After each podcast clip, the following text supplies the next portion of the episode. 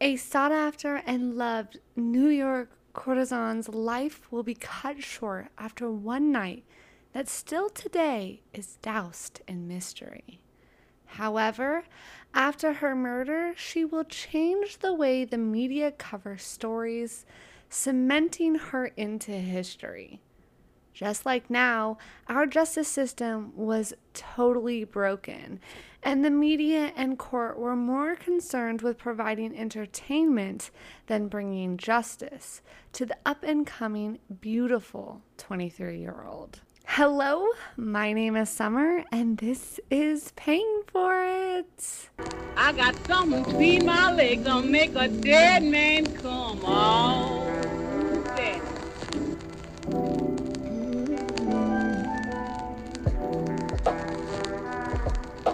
I got something between my legs that'll make a dead man come on.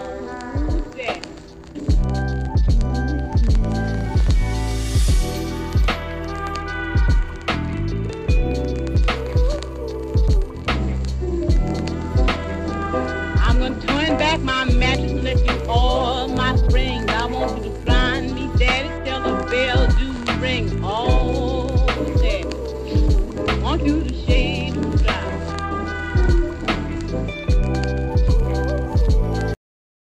Thank you for being here for episode 33. We are back for another spooky episode of Paying for It, and today I have another story of sex, murder, and scandal. We also have the story about how the death of a sex worker was used to push newspapers and writing in a whole new direction when it came to true crime. And just making newspapers sell, sell, sell with scandals and headlines. Not focusing on the facts, but instead looking for any juicy tidbits of information they could to bring big headlines and push bigger sales. We will be getting to all of that and more, but before we do, hello, how the hell are ya? We are back with our last little spooky episode.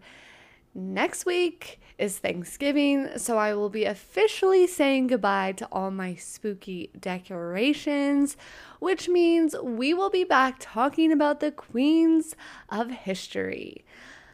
Although today's story is still about a beautiful queen, it's just that her story wasn't able to be fully written, sadly.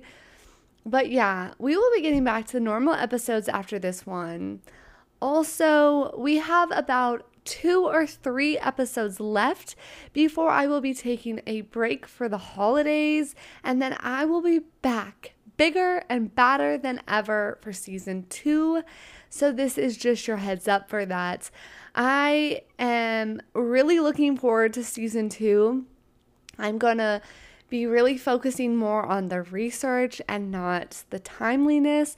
I don't want to push though I want to have a lot of content coming out on a timely manner, I want to make sure the stories are being told properly and not pushing just for content, but more focusing on the deep deep research of it all. So, yeah, I'm very excited for season two. I'm very excited for season's two kickoff because I've already been like working on it. And yeah, it's to be great. But other than that, I'm just gearing up for Thanksgiving. I, um, I'm excited. I have Thanksgiving off. So, if you guys are a Thanksgiving celebrator, or whatever. I hope you are enjoying that time with your family or friends or just with yourself, honestly.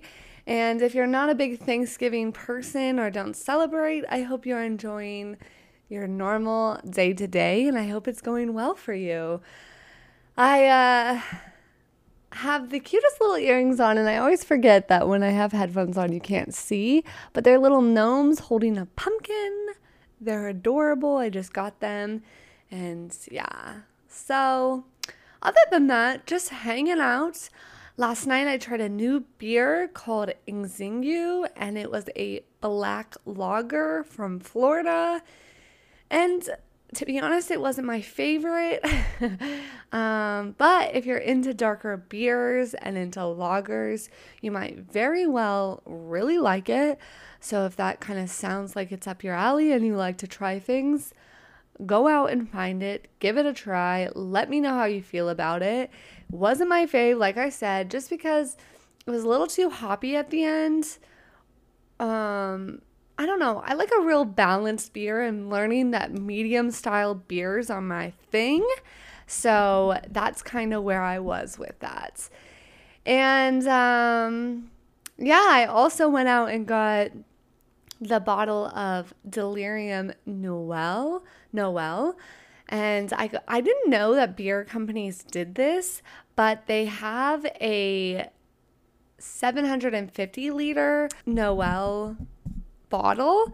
And that's awesome. It's almost like a wine or liquor bottle. So I don't want to open it yet until I'm ready to actually drink it because, you know, beer is not really savable like that, I don't think.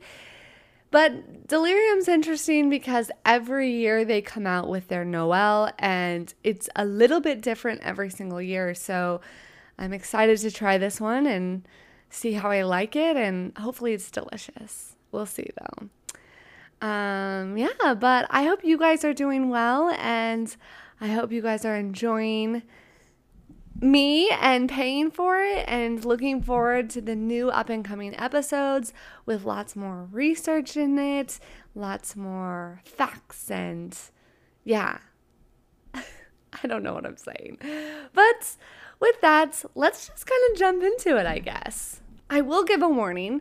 This story will most likely make you a little mad. Honestly, if you're a true crime fan, you already know the feelings of frustration when it comes to true crime and sometimes yeah, I mean, true crime can be very frustrating, and this is no different. And this is a true crime of history. So that can be very frustrating. Her life is now one marred by the fact that her murder became a sensation, and more people cared about the story of her death than capturing and bringing justice to the one who killed her. She was young, full of life, and ready to take on the world when she arrived in New York. She had most of it eating out of the palm of her hand, and she would have had a long life of glamour ahead of her. Today, in telling her story, it is to show yes, there is a dark side, and it's darker, but we won't judge her for her career,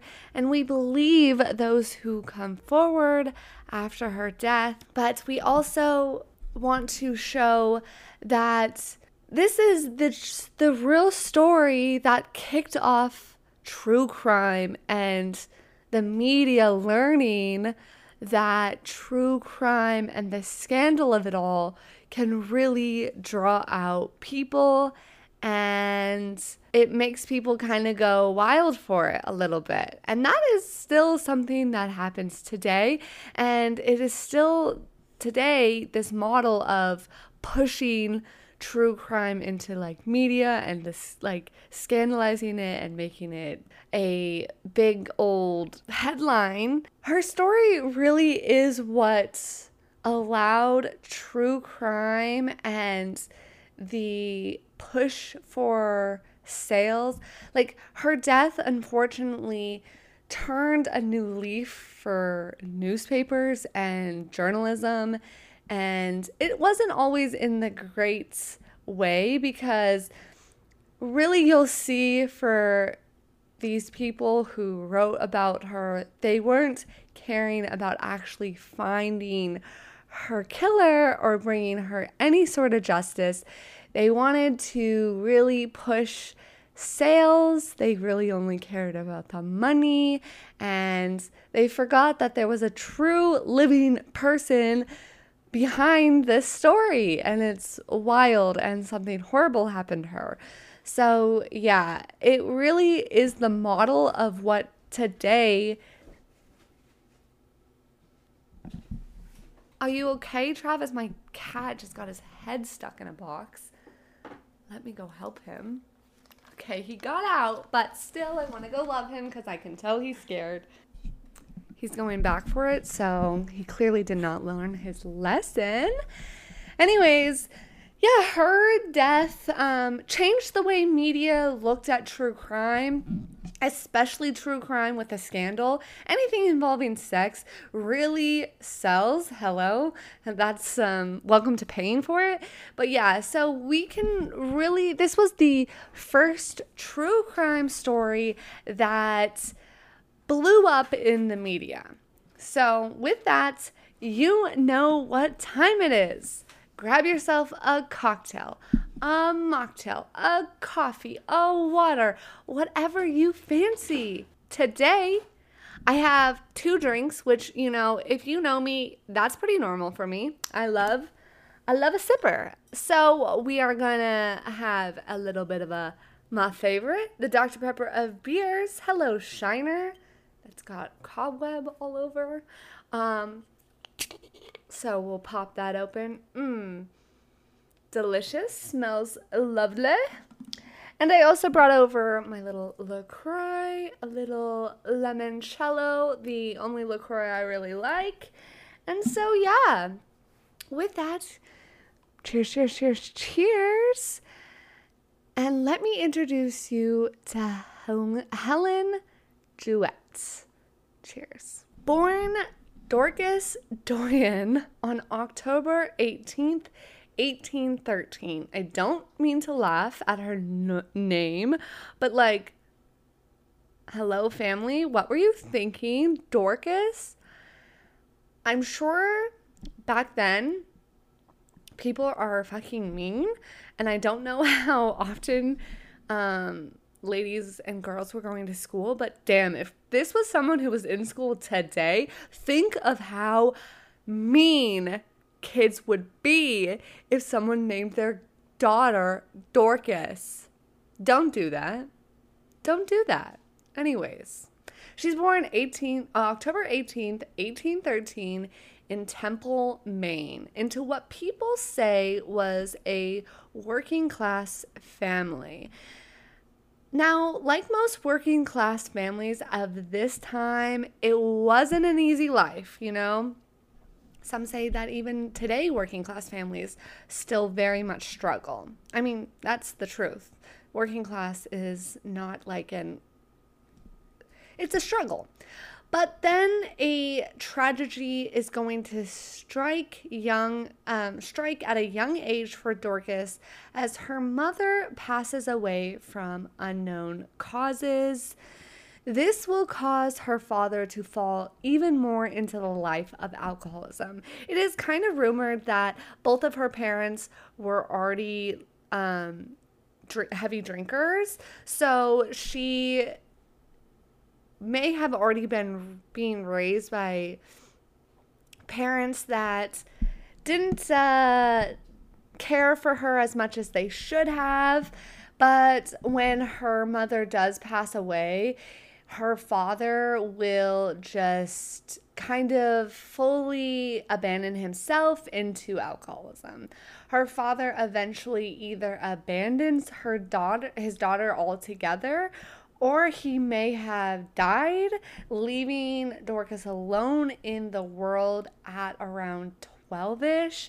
Sadly, um, it's kind of, you know, hard to tell because history back in the 1800s, especially the early 1800s, um, you know, it's hard to track all that. Now, mind you, like I said, this is the 1800s, so when her family passed or maybe abandoned their kids, uh, it wasn't like she had any resources to help her.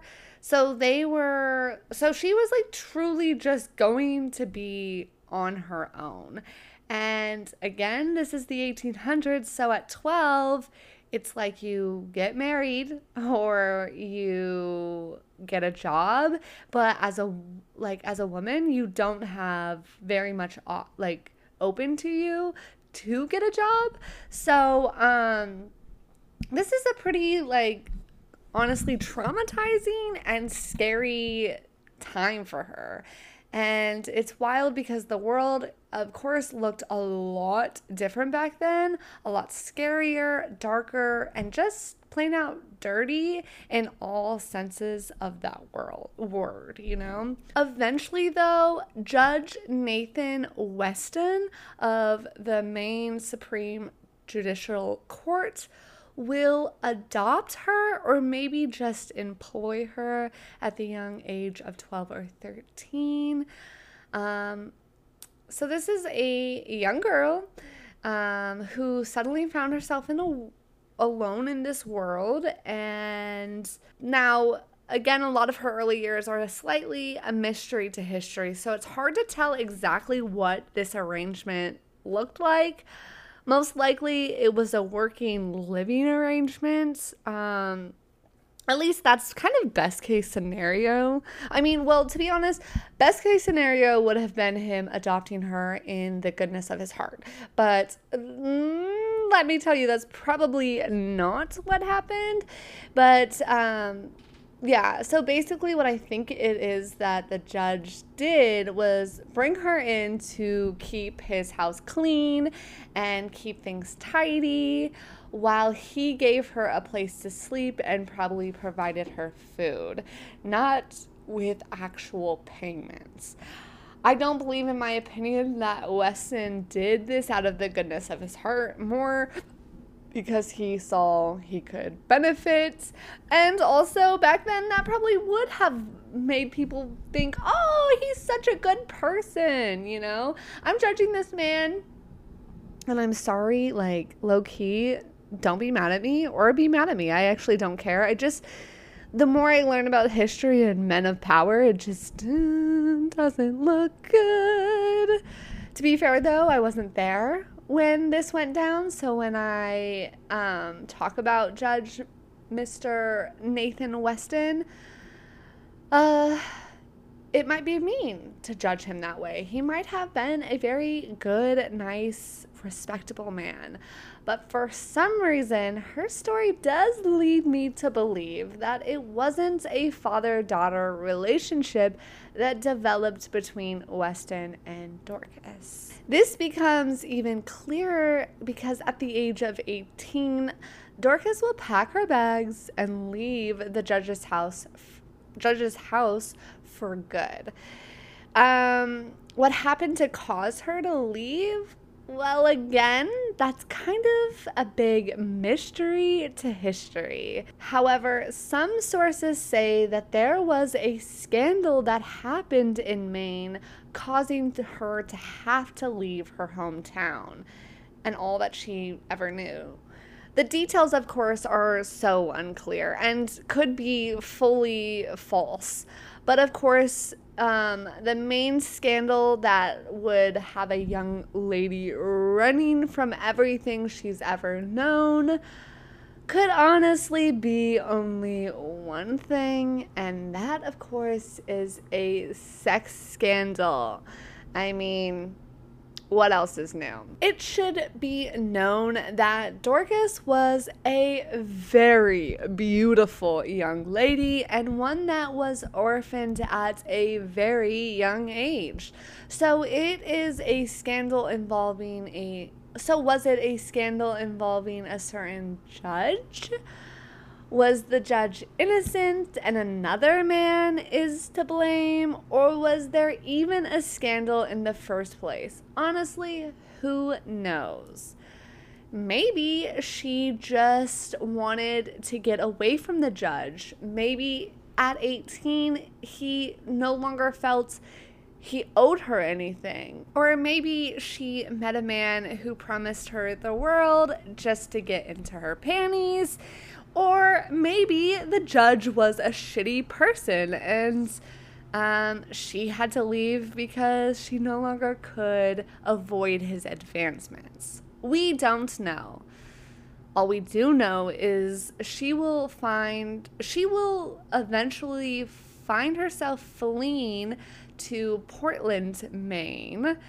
And it's kind of weird because I grew up in Oregon and the big city in Oregon, or one of the big city in Oregon is Portland. So it's like this whole time I was like having to remind myself she's not in Portland, Oregon. She's in Portland, Maine, and I've never been there, but I bet you it's beautiful. Anyways, a young lady who finds herself without any means to support herself in this time, again, the 1800s no choices available to women. So when she flees, she of course finds herself turning to the world of sex work to make her way. So yeah, Dorcas finds herself in Portland, Maine, learning the ropes and the basics of life of a working girl. Now, just like her any new job you start, you start at the bottom. And that was so true for Dorcas. So, what it looked like for her in Portland to start at the bottom, um, possibly she could be working at a lower end brothel, she could be working the streets. Um, again, she's young, she's beautiful. So, what her life looked like in Portland is unclear and However, whatever it was, it did not turn her away from the life. And in Portland, she will start working under her alias, the name she will become known for, and that is Helen Jewett. So, cheers to Helen Jewett not being afraid to do what she had to to survive and playing the cards that life gave her. Eventually, Helen will make the move to Boston, and she will hone her skills as a lady of the night, where she will learn the ins and outs of the lifestyle and how to elevate her status. Once you enter the world of sin, you either have to take it for all it's worth or let it take you for all your worth. And isn't that true about life? You either take life for all it's worth, or life takes you for all your worth. Helen was ready to take the world for all it was worth. Making the choice to move was part of putting herself in a higher class. The goal of any public woman would be to work her way up.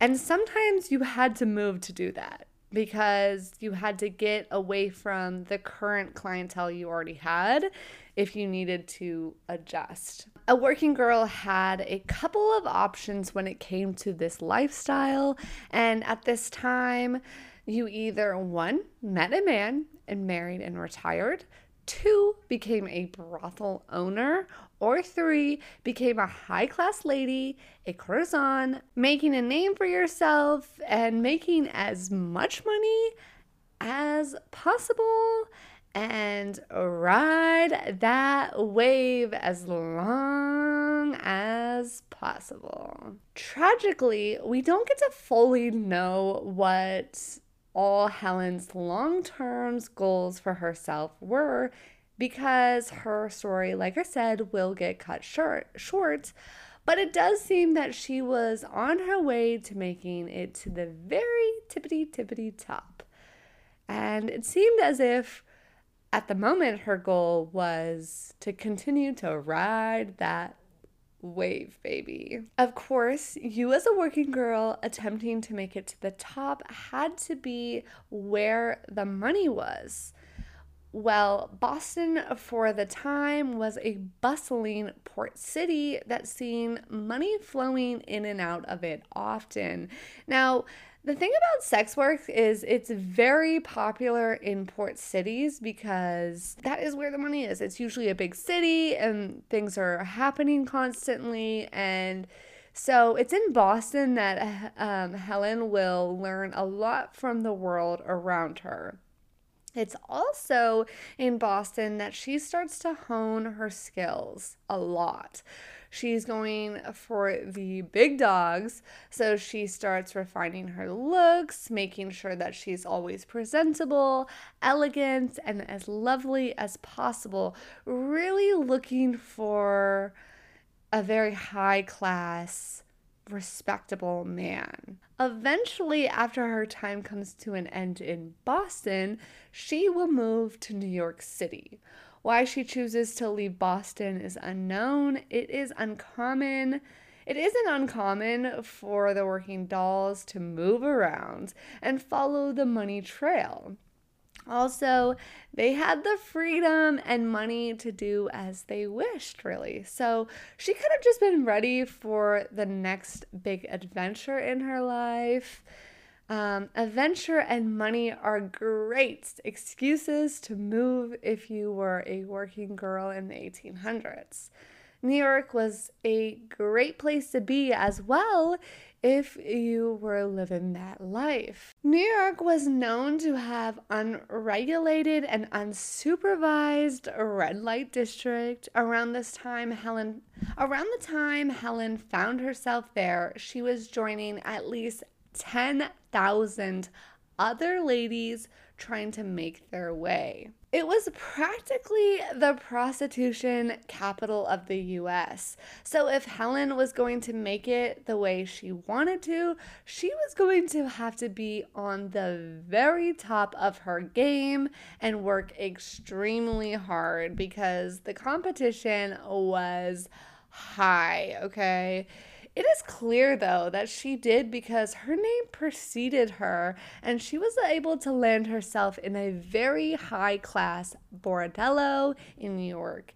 And when the competition is that high, that is not an easy thing to do. At 23 years old, Helen will meet a 19 year old Richard Robinson.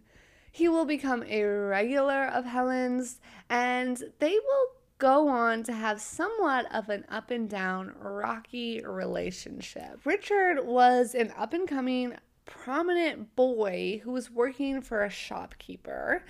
Which, mind you, yes, it's like a very classy job for the time. I mean, still owning your own business is a good thing, but he was he did not own his own business. He was working for a shopkeeper, but that was a big thing back then and it was a very classy job. His father was also a prominent man within the community, and he was also a shopkeeper. Even though Richard was working for a well known shopkeeper and his father was an upstanding man, it is said and rumored that he was also known to run with a bit of a rougher crowd. He himself had tendencies to be a bit of a man who love to do crime, I guess. And again, he's 19, so what that crime looks like, mm, we're not really sure. But it is known that he toed the line. He was he lived a life of gray, I would like to say. Not fully in the life of vice, but not fully in the life of upstanding, good religious boy. But for Helen, he was a man who had a lot going for him and a constant source of cash, so he could afford her company. And so she gave him her time. The two will see each other often following the initial meeting. What started off as a normal client relationship will turn into something more sinister for her. This will bring us to April 9th, and the early morning of April 10th, 1836, when Rosina Townsend awakes from her slumber after hearing something odd in the room near her. At first, she doesn't think much of it, as this was a brothel after all, bumping and late night noises weren't uncommon.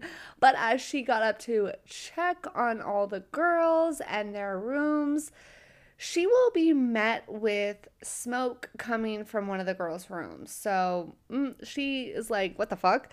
Of course, because this is her house, and she's like, What's happening? So she, of course, will panic. This is the 1800s as well. So fire alarms aren't what we know of them to be today. And fires could start off very small and innocent. Well, is any fire innocent? No.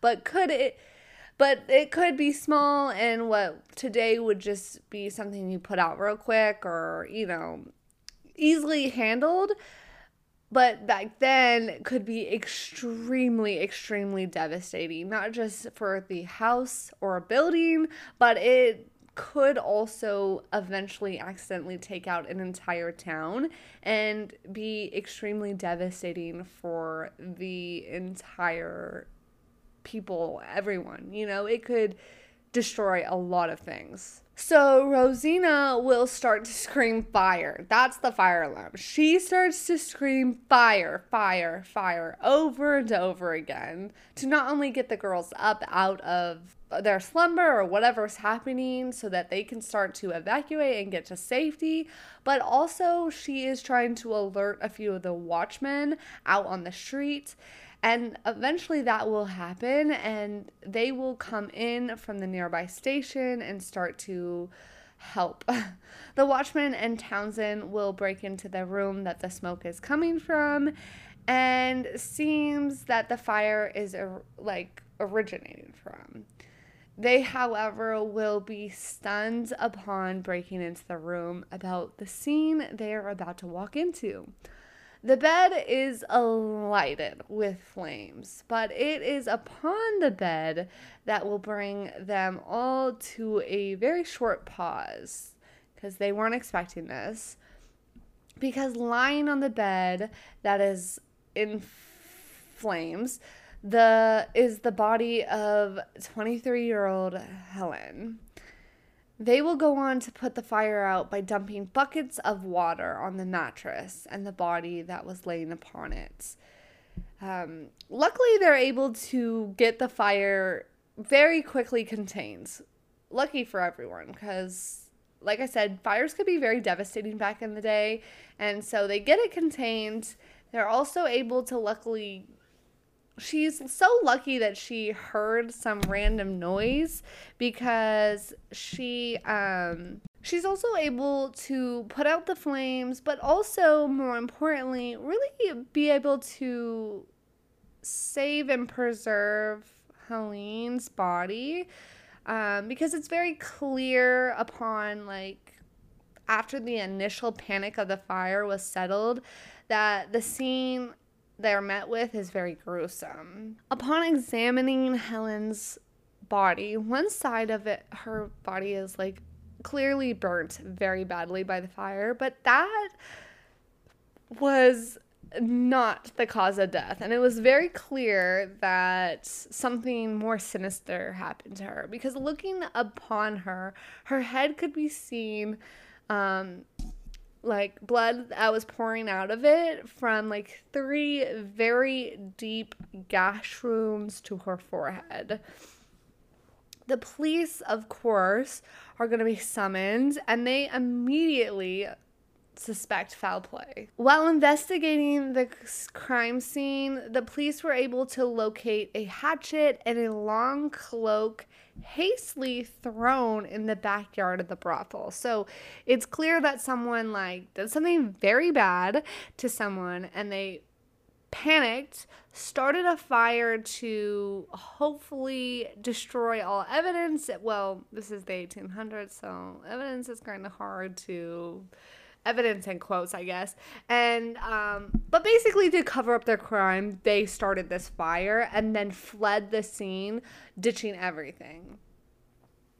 And it's a little weird to ditch it in the backyard of the brothel. I don't know if they just thought that they wouldn't be able to find it or what, but yeah, they ditch it in the backyard. So clearly something bad had to have happened to Helene that night, and the cops turn to the ladies of the house to gather more information. All of the ladies within the house will immediately start pointing in the direction of her last gentleman caller. And that could be nobody other than the 19 year old Richard Robertson, who Rosaline will say she had canceled. Uh, so Helene had canceled other uh, plans with another client to meet up with Richard on his demanding, like very forceful demand that she meet with him that night. Um, so everyone's like, Richard Robinson was the last one who was like seen with her. He was the last one, and he was already, they had a volatile relationship, and things were kind of not going great with them. So uh, once they get, once the police get his name and information, they will go on and summon him to the crime scene. Which at first I was like, what the fuck? But at this time, that is pretty common for the police to bring a suspect right to the crime scene so they could gauge their reaction to them seeing the the body and stuff. And so that's exactly what the police did that night, hustling to rouse Richardson out of bed and bring him back to the room of Helene where she lay. Upon forcing him to view the body of Helen, the cops noted that Robertson seemed very quote unquote composed and um, in passivity while viewing uh, Helene. Like it was no big deal to him.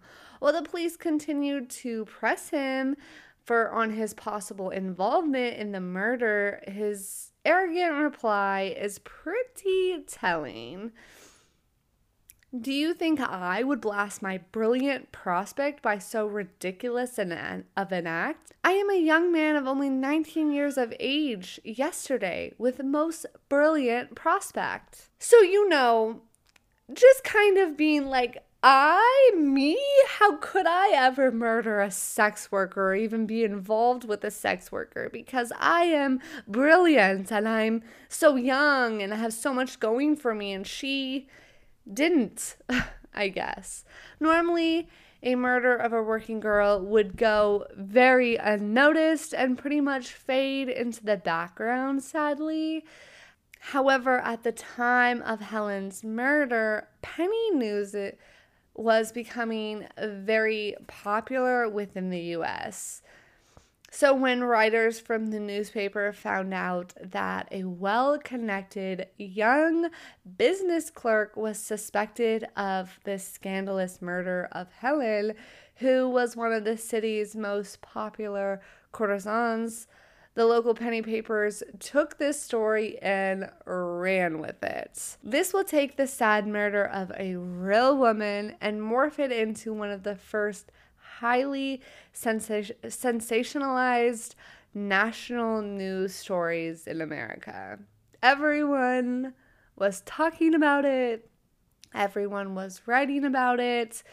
You couldn't find a paper that back in this time without some headline involving this story. It had all the elements that cause people to be invested and want to know all the juicy details because it was sex, it was murder, and it was a lot of scandal. The penny rags will run with the story, and this will cause a shift in how true crime is reported on, even now, still today.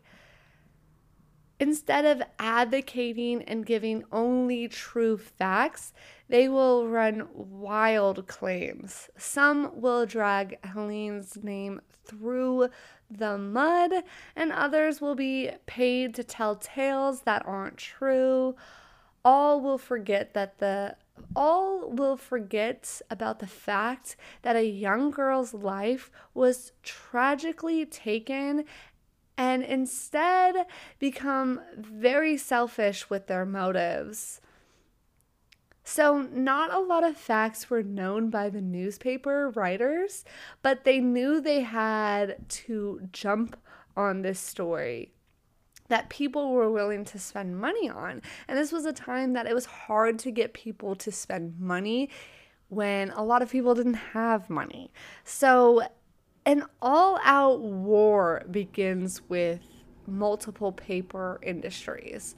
Most of the stories about Helene's murder would be sensationalized to the fullest, and none of it is based in facts at all. The papers did not care whether what they were reporting on was true or whatever. They really just wanted to make sure the headline sold copies and that their headline was the best so that they that the general public would go towards theirs and not a competitor's.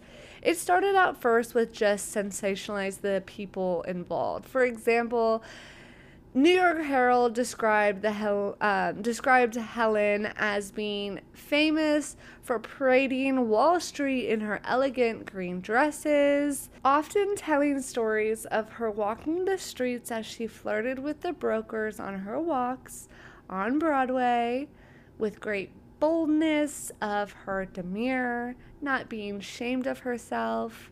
They also reported on the suspect and how he had respectable connections among merchants through his family due to the fact that his father was a shop owner. But to be able to flash his name, a well to do, like, prominent status man, being a potential murderer of a call girl, well, that was Scandal Baby, and the papers started to fly off the shelves. People wanted to know everything, but they didn't care.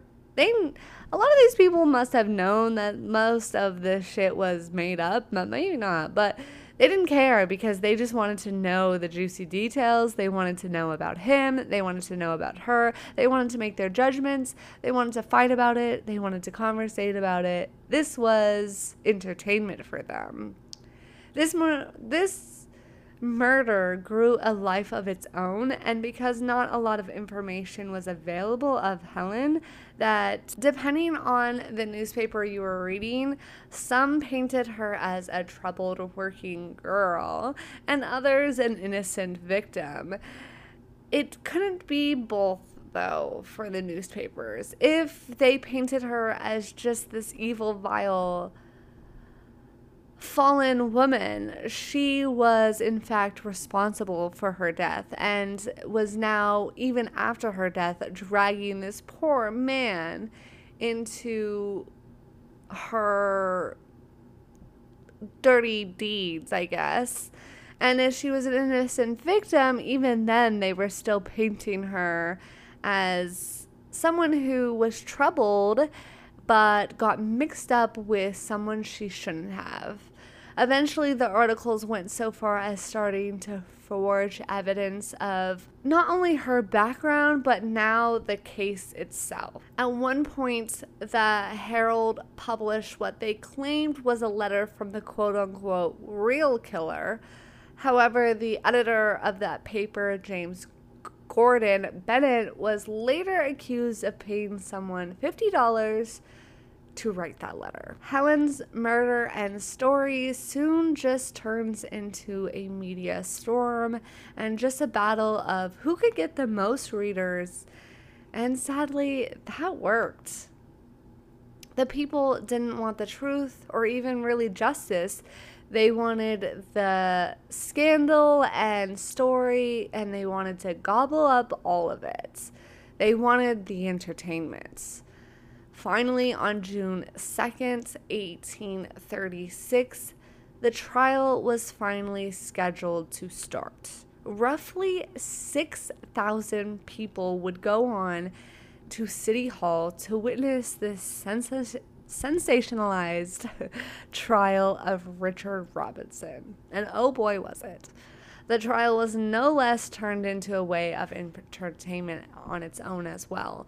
The lawyers, especially the defense, played into the entertainment, the crowd, and became the subjects of the next headlines. During the five day trial, the prosecution was able to really build a good case of providing that the true killer was, in fact, Richard Robinson the man that was last seen with Helen the night by multiple witnesses. The cloak that was found in the backyard was known to be worn by Robinson. People recognized him in it that night. It seemed that it should have been kind of an open shut case. That was until the defense was magically able to provide Robinson an alibi for that night out of nowhere. This will go on to challenge the entire theory that the prosecution based the whole case on. It is rumored and believed that the mysterious new alibi was paid for by Richard himself, the defense, or even his family. Because this was causing a lot of issues for not only him, but his family as well. With that, it was time for the closing arguments. And if this trial hadn't already been a show, well, the closing arguments would be made into an even bigger spectacular and just a wild ride, really. As they went on for 10 hours and was made with such dramatic flair on both parties. As much as they could give, they gave it their all. Of course, the media would love this and everyone was eating it up. Newburyport Daily Herald reads the incomparably noble and lofty strain of elegance with which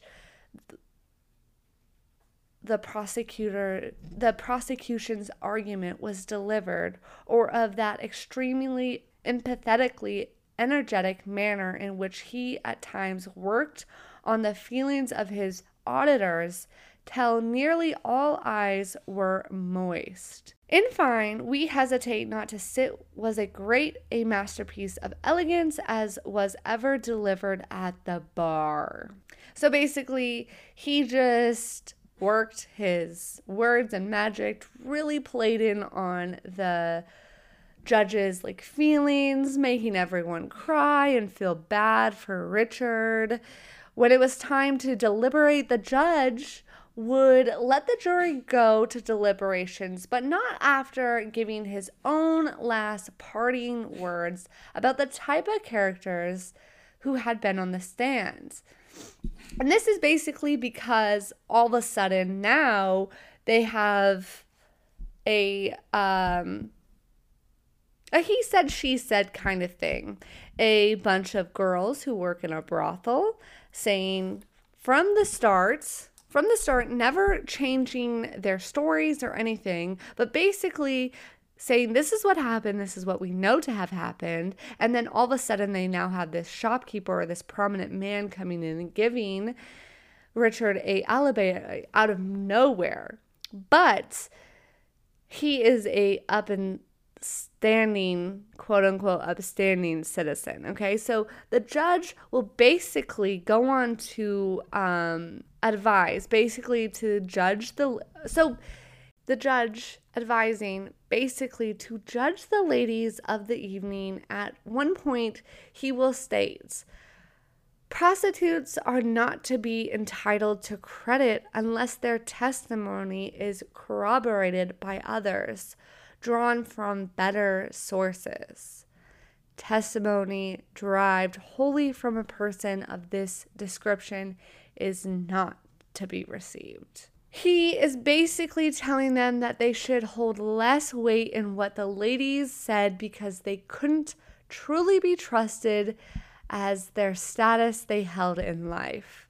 So he's saying the jury should not take the word of the ladies that were working the brothel who knew her, who knew what was happening, who knew her secrets, who knew the relationship between the two, who witnessed her last few hours of Helene, the person who was tragically taken from them, because again, this was like a sisterhood and she was taken violently from this world.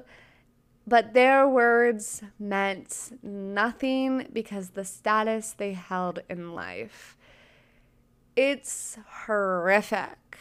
We couldn't dare trust the word of a hoe, now could we? It's almost like the judge got paid to say something because he made sure to throw all the shade towards the woman and pointing out that the word of a shopkeeper should be, of course, held to a higher degree and trusted over those who live life of sin, even though At this time, it was already rumored and believed that he was paid to say what he was saying. And it only took 15 minutes for the jury to come back with their verdicts. Sadly, to the shock of a lot, a lot, the defendant, Richard Robertson, was found not guilty on the charges of murder and he was acquitted. A free man. Sadly, her death has gone unsolved, and after 200 years, it most likely is never going to be solved. Even though writers and the world made a spectacle of her death, judging her, displaying any little scandalized judging her and displaying any little scandalizing info they could about her, using her life, her death, as a way to make money and sell papers after paper, not caring about her or getting her justice in any sort of way. Of course, the newspapers were in a frenzy with this shocking verdict after they will continue to use her death to push sales and be very selfish with their motives. And after the trial, Robinson will go on and move to Texas in August 1836. He will change his name to Richard Parmelee because even though he was a prominent man, um, scandal truly never leaves you. So he couldn't stay in New York, even though he was, you know, a young, prominent 19 year old who had a lot going for him, and he was found not guilty. But the scandal never left his name, so he had to leave, and he will live a relatively peaceful and unfortunately wealthy life, which honestly, fuck that dude.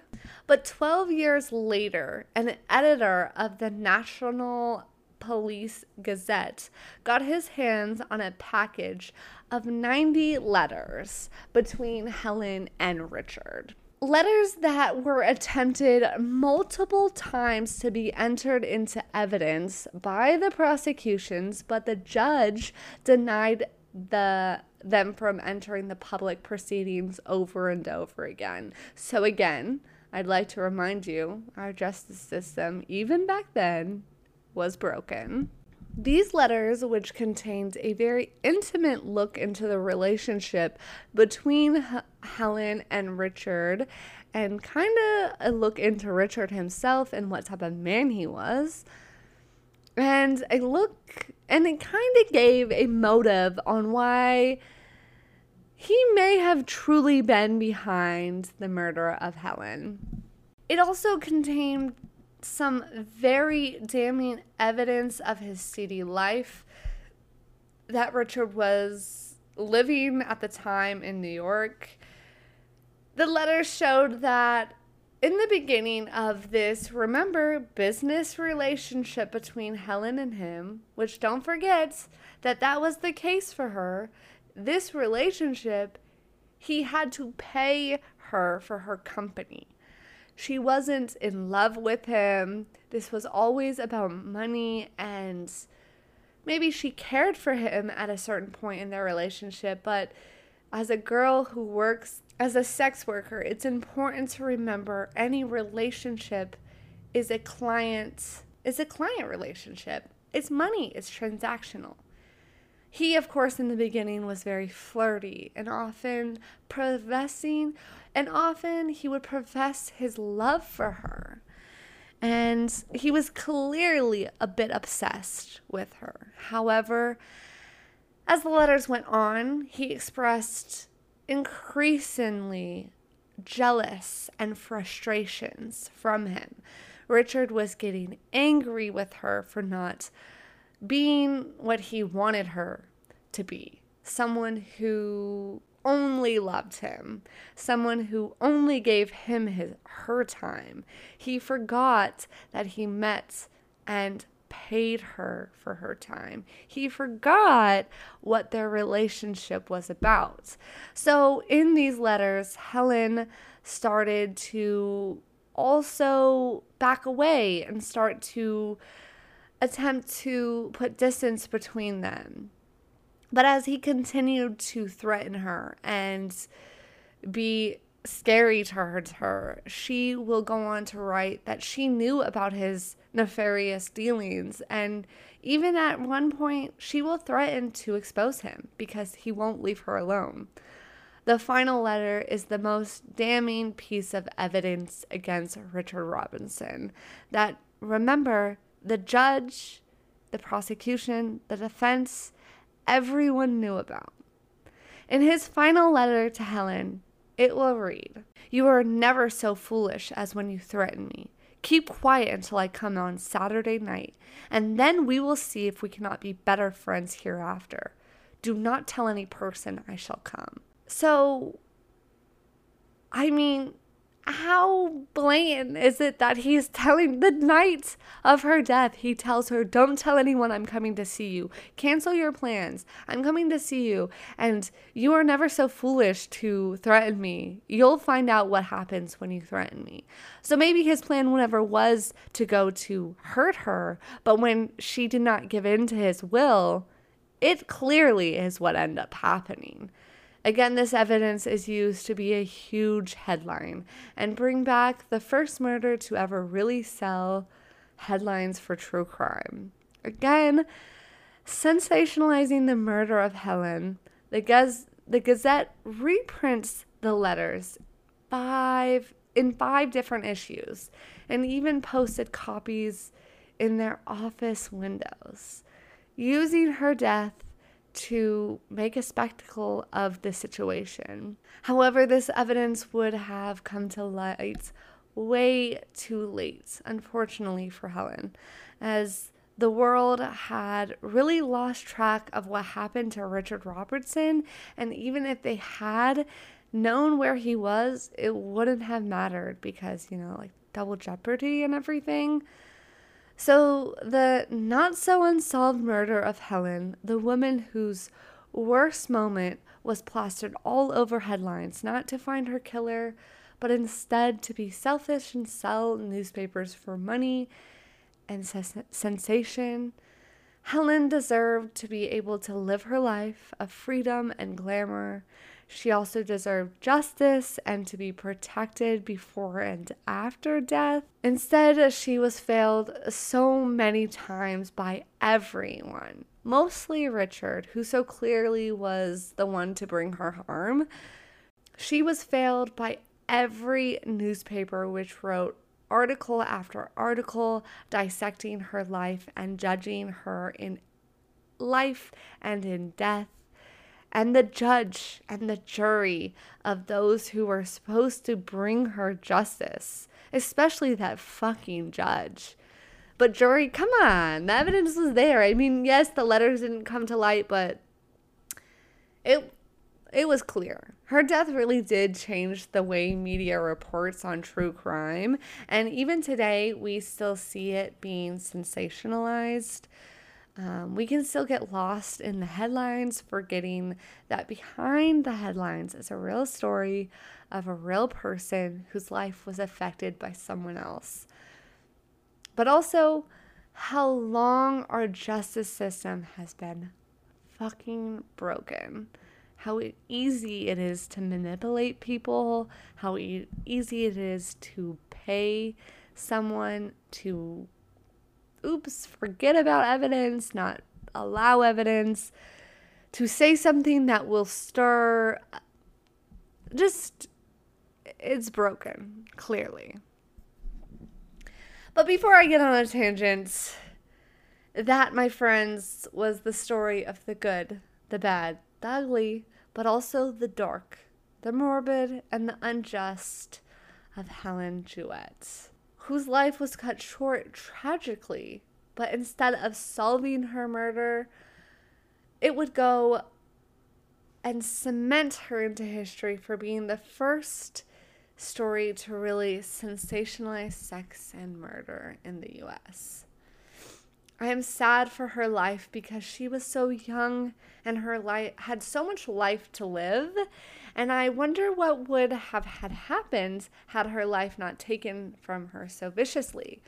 We could have possibly been telling her life story in a normal episode. what would that story have looked like for her? I wish that she would have gotten the justice for her murder that she so, so deserved. I also wish we could figure out a solution for the bias and judgment of sex workers that leads to the those being in dangerous situations and not believed. I mean, still today, that is a huge issue. And it feels like the answer is so very clearly in front of us. The solution being pretty easy decriminalize and destigmatize. With that, thank you for being here and learning the life of Helen Jewett. I hope you are enjoying this month of the darker. I hope you enjoyed these last couple weeks of the darker, the spookier side of paying for it. If you haven't already, please consider following, leaving a review, and if you are interested in the video versions, they're now available on YouTube. So jump on over and check those out if that's your kind of vibe. And yeah, with that, I hope you guys have a great rest of your day. I will see you next time. And thanks for being here. Goodbye. I got something between my legs gonna make a dead man come out. That.